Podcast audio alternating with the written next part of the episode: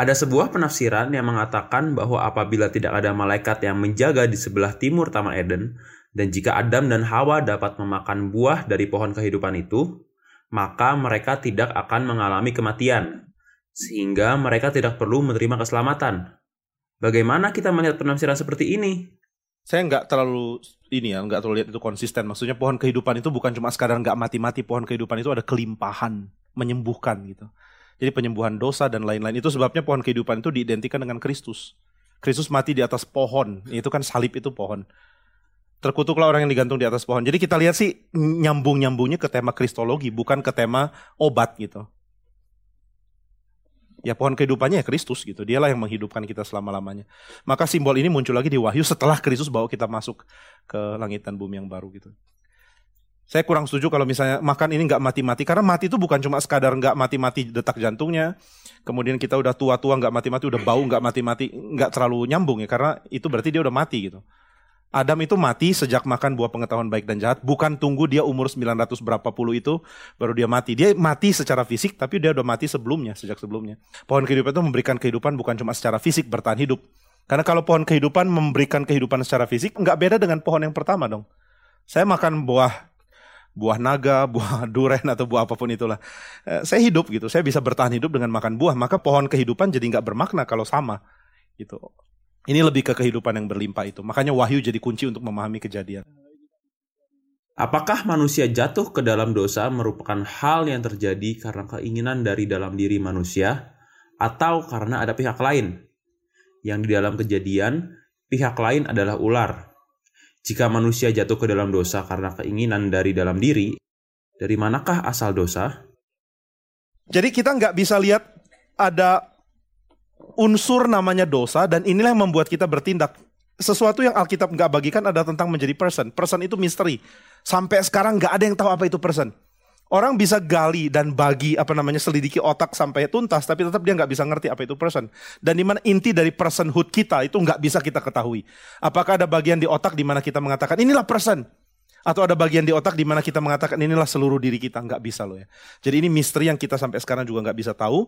Sehingga untuk mengatakan ada person atau ada seorang pribadi atau ada pribadi person gitu ya. Itu sangat kompleks. Person itu kompleks sekali. Dan saya lebih senang cara orang-orang kuno seperti mungkin Agustinus atau bahkan sampai zamannya John Calvin berbicara tentang person karena mereka berbicara tentang person sebagai sesuatu yang besar, misterius dan mereka cuma gali beberapa. Mereka nggak klaim mereka bisa cover semua di dalam sistem teologi yang mereka bangun. Ini mungkin jeleknya teologi modern setelah Calvin dan seterusnya, meskipun itu reform. Karena kita bisa memformulakan personhood, kepribadian seseorang atau apalagi kepribadian Allah di dalam beberapa statement kalimat yang sudah tuntas gitu. Jadi apa itu person? Person adalah yang punya kehendak untuk membedakan mana baik mana jahat, yang punya ini yang punya ini. Tapi person itu sangat rumit. Yang kita bisa tahu adalah Tuhan menciptakan manusia sebaik-baiknya dari tangan dia. Manusia pertama yaitu Adam dan juga Hawa adalah manusia yang tanpa dosa dan tanpa cacat. Mereka diciptakan sebagai gambar Allah yang tulus, yang murni, yang indah, yang agung. Lalu mereka jatuh ke dalam dosa karena apa? Karena mereka menggunakan keindahan mereka sebagai person. Salah satunya adalah kebebasan untuk mengasihi. Dengan cara mengalihkan kebebasan untuk mengasihi itu menjadi berfokus ke diri. Kalau Tuhan itu Allah, maka bagus kalau saya langsung jadi Allah. Saya ingin jadi seperti dia, fokus ke diri. Jadi pembalikan kebebasan untuk mencintai, ini Agustinus yang bilang, pembalikan kebebasan untuk mencintai itu yang membuat manusia jatuh dalam dosa. Nah apakah ada benda namanya pembalikan kebebasan untuk mencintai? Enggak ada. There is no such thing gitu. Jadi ini manusia di dalam keputusannya dan waktu dia bertindak salah, dia akan bertindak dengan cara yang rusak dan dia akan dihakimi oleh itu. Jadi kita nggak bisa menemukan sumber dosa sebagai suatu keberadaan fisik ataupun suatu keberadaan mental yang entah dari mana datangnya tiba-tiba datang ke kita, enggak. Jadi dosa itu adalah satu keputusan yang keliru dari kita sebagai person dan kita sebagai person itu sesuatu yang sangat kompleks. Namun yang kita bisa tahu adalah Alkitab mengatakan manusia diciptakan tanpa dosa, tapi manusia jatuh ke dalam dosa. Setelah itu semua kita sudah jatuh dalam dosa. Nah setelah kejatuhan dalam dosa baru Paulus pakai bahasa bahwa dosa itu seperti kuasa, seperti energi seperti keberadaan yang membuat kita terikat di dalamnya. Nah ini bahasa yang unik dan juga punya pengertian yang sangat dalam bagaimana kita terikat oleh dosa ini. Bagaimana dosa mengikat kita semua. Paulus memberikan beberapa jawaban tapi juga nggak tuntas karena dia nggak bagikan semuanya.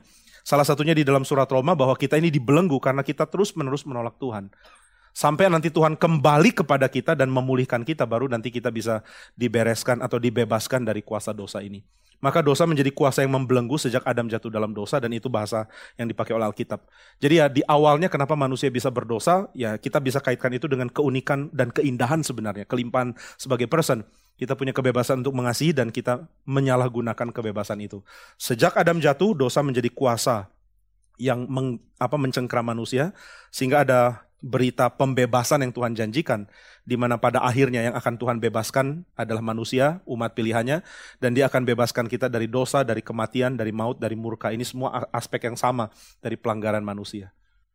Dari mana kita dapat mengambil kesimpulan bahwa pohon kehidupan dirancang untuk kehidupan yang baru?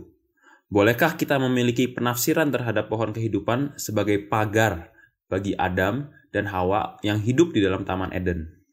Saya jarang beritakan apa pun kepada saudara dari original saya, selalu dari sumber. Saya nggak pernah nggak persiapkan bahan ini karena saya takut sekali kalau akhirnya saya ngawur ngomong dari pikiran saya yang kreatif. Saya bisa sangat kreatif berpikir dan saya pikir bukan itu tujuan saya PA ya. Jadi saya nggak bagikan tema-tema kreatif saya. Saya bagikan apa yang jadi pergumulan orang-orang, memahami latar belakang kitab kejadian, memahami konsep Yahudi menafsirkan ini, dan memahami kaitan kejadian dengan wahyu. Jadi ini bukan pendapat saya, ini bukan saya baca lalu pikir-pikir kira-kira apa ya. Pendeta yang kebanyakan mikir itu pendeta yang harus dihindari loh. Pendeta yang tidak mikir itu juga pasti harus dihindari.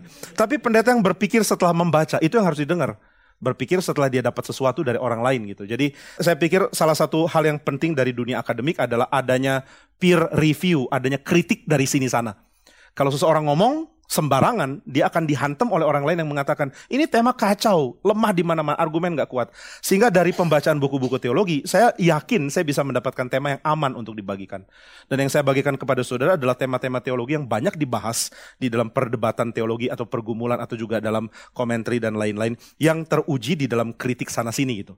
Jadi kenapa pohon kehidupan ini dianggap sebagai pengharapan kehidupan masa depan? Ini tentu ada juga yang gak setuju sih. Tapi saya lebih setuju konsep ini karena pohon itu jadi pengertian simbolik. Pohonnya beneran ada, tapi juga punya pengertian simbolik.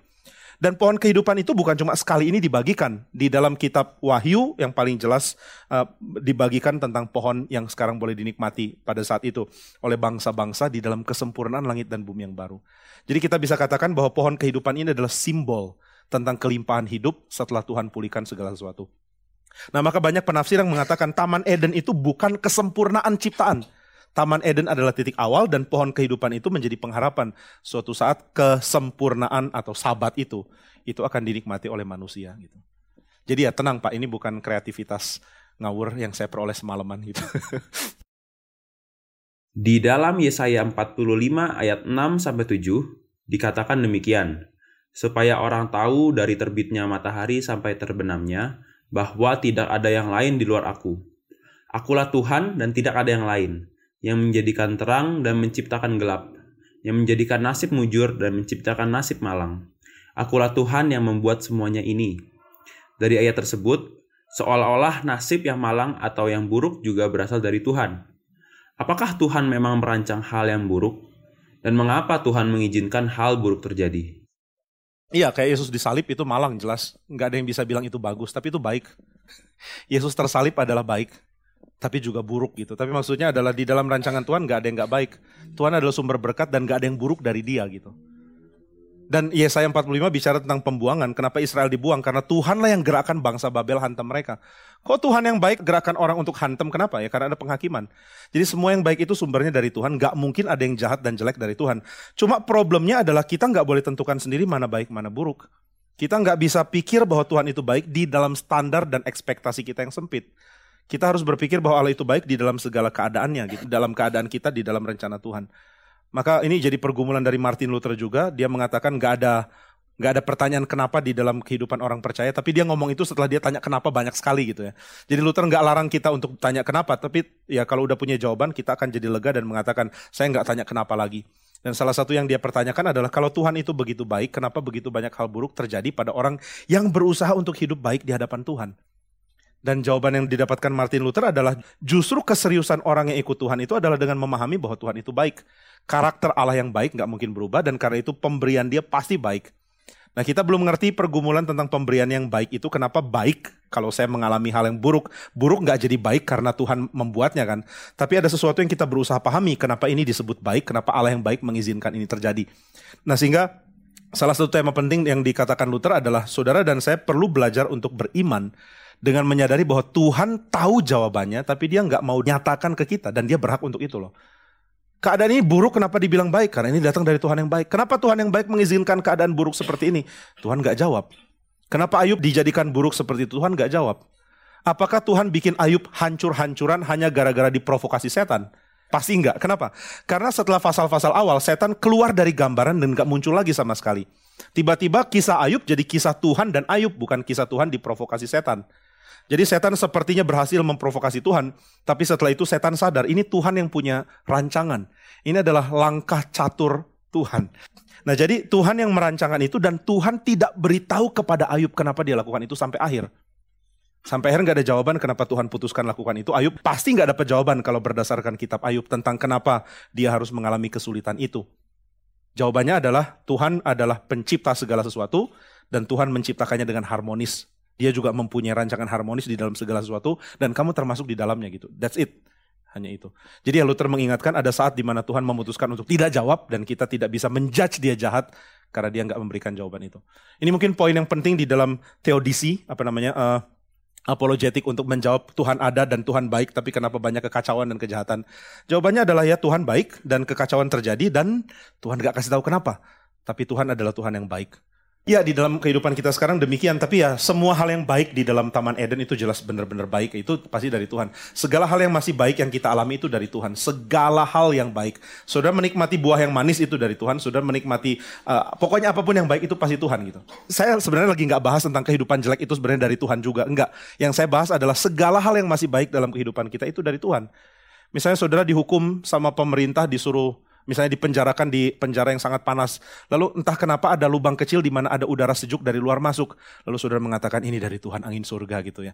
Ini yang pernah dikatakan oleh seorang penginjil di Tiongkok yang dipenjara di tempat yang sangat sempit.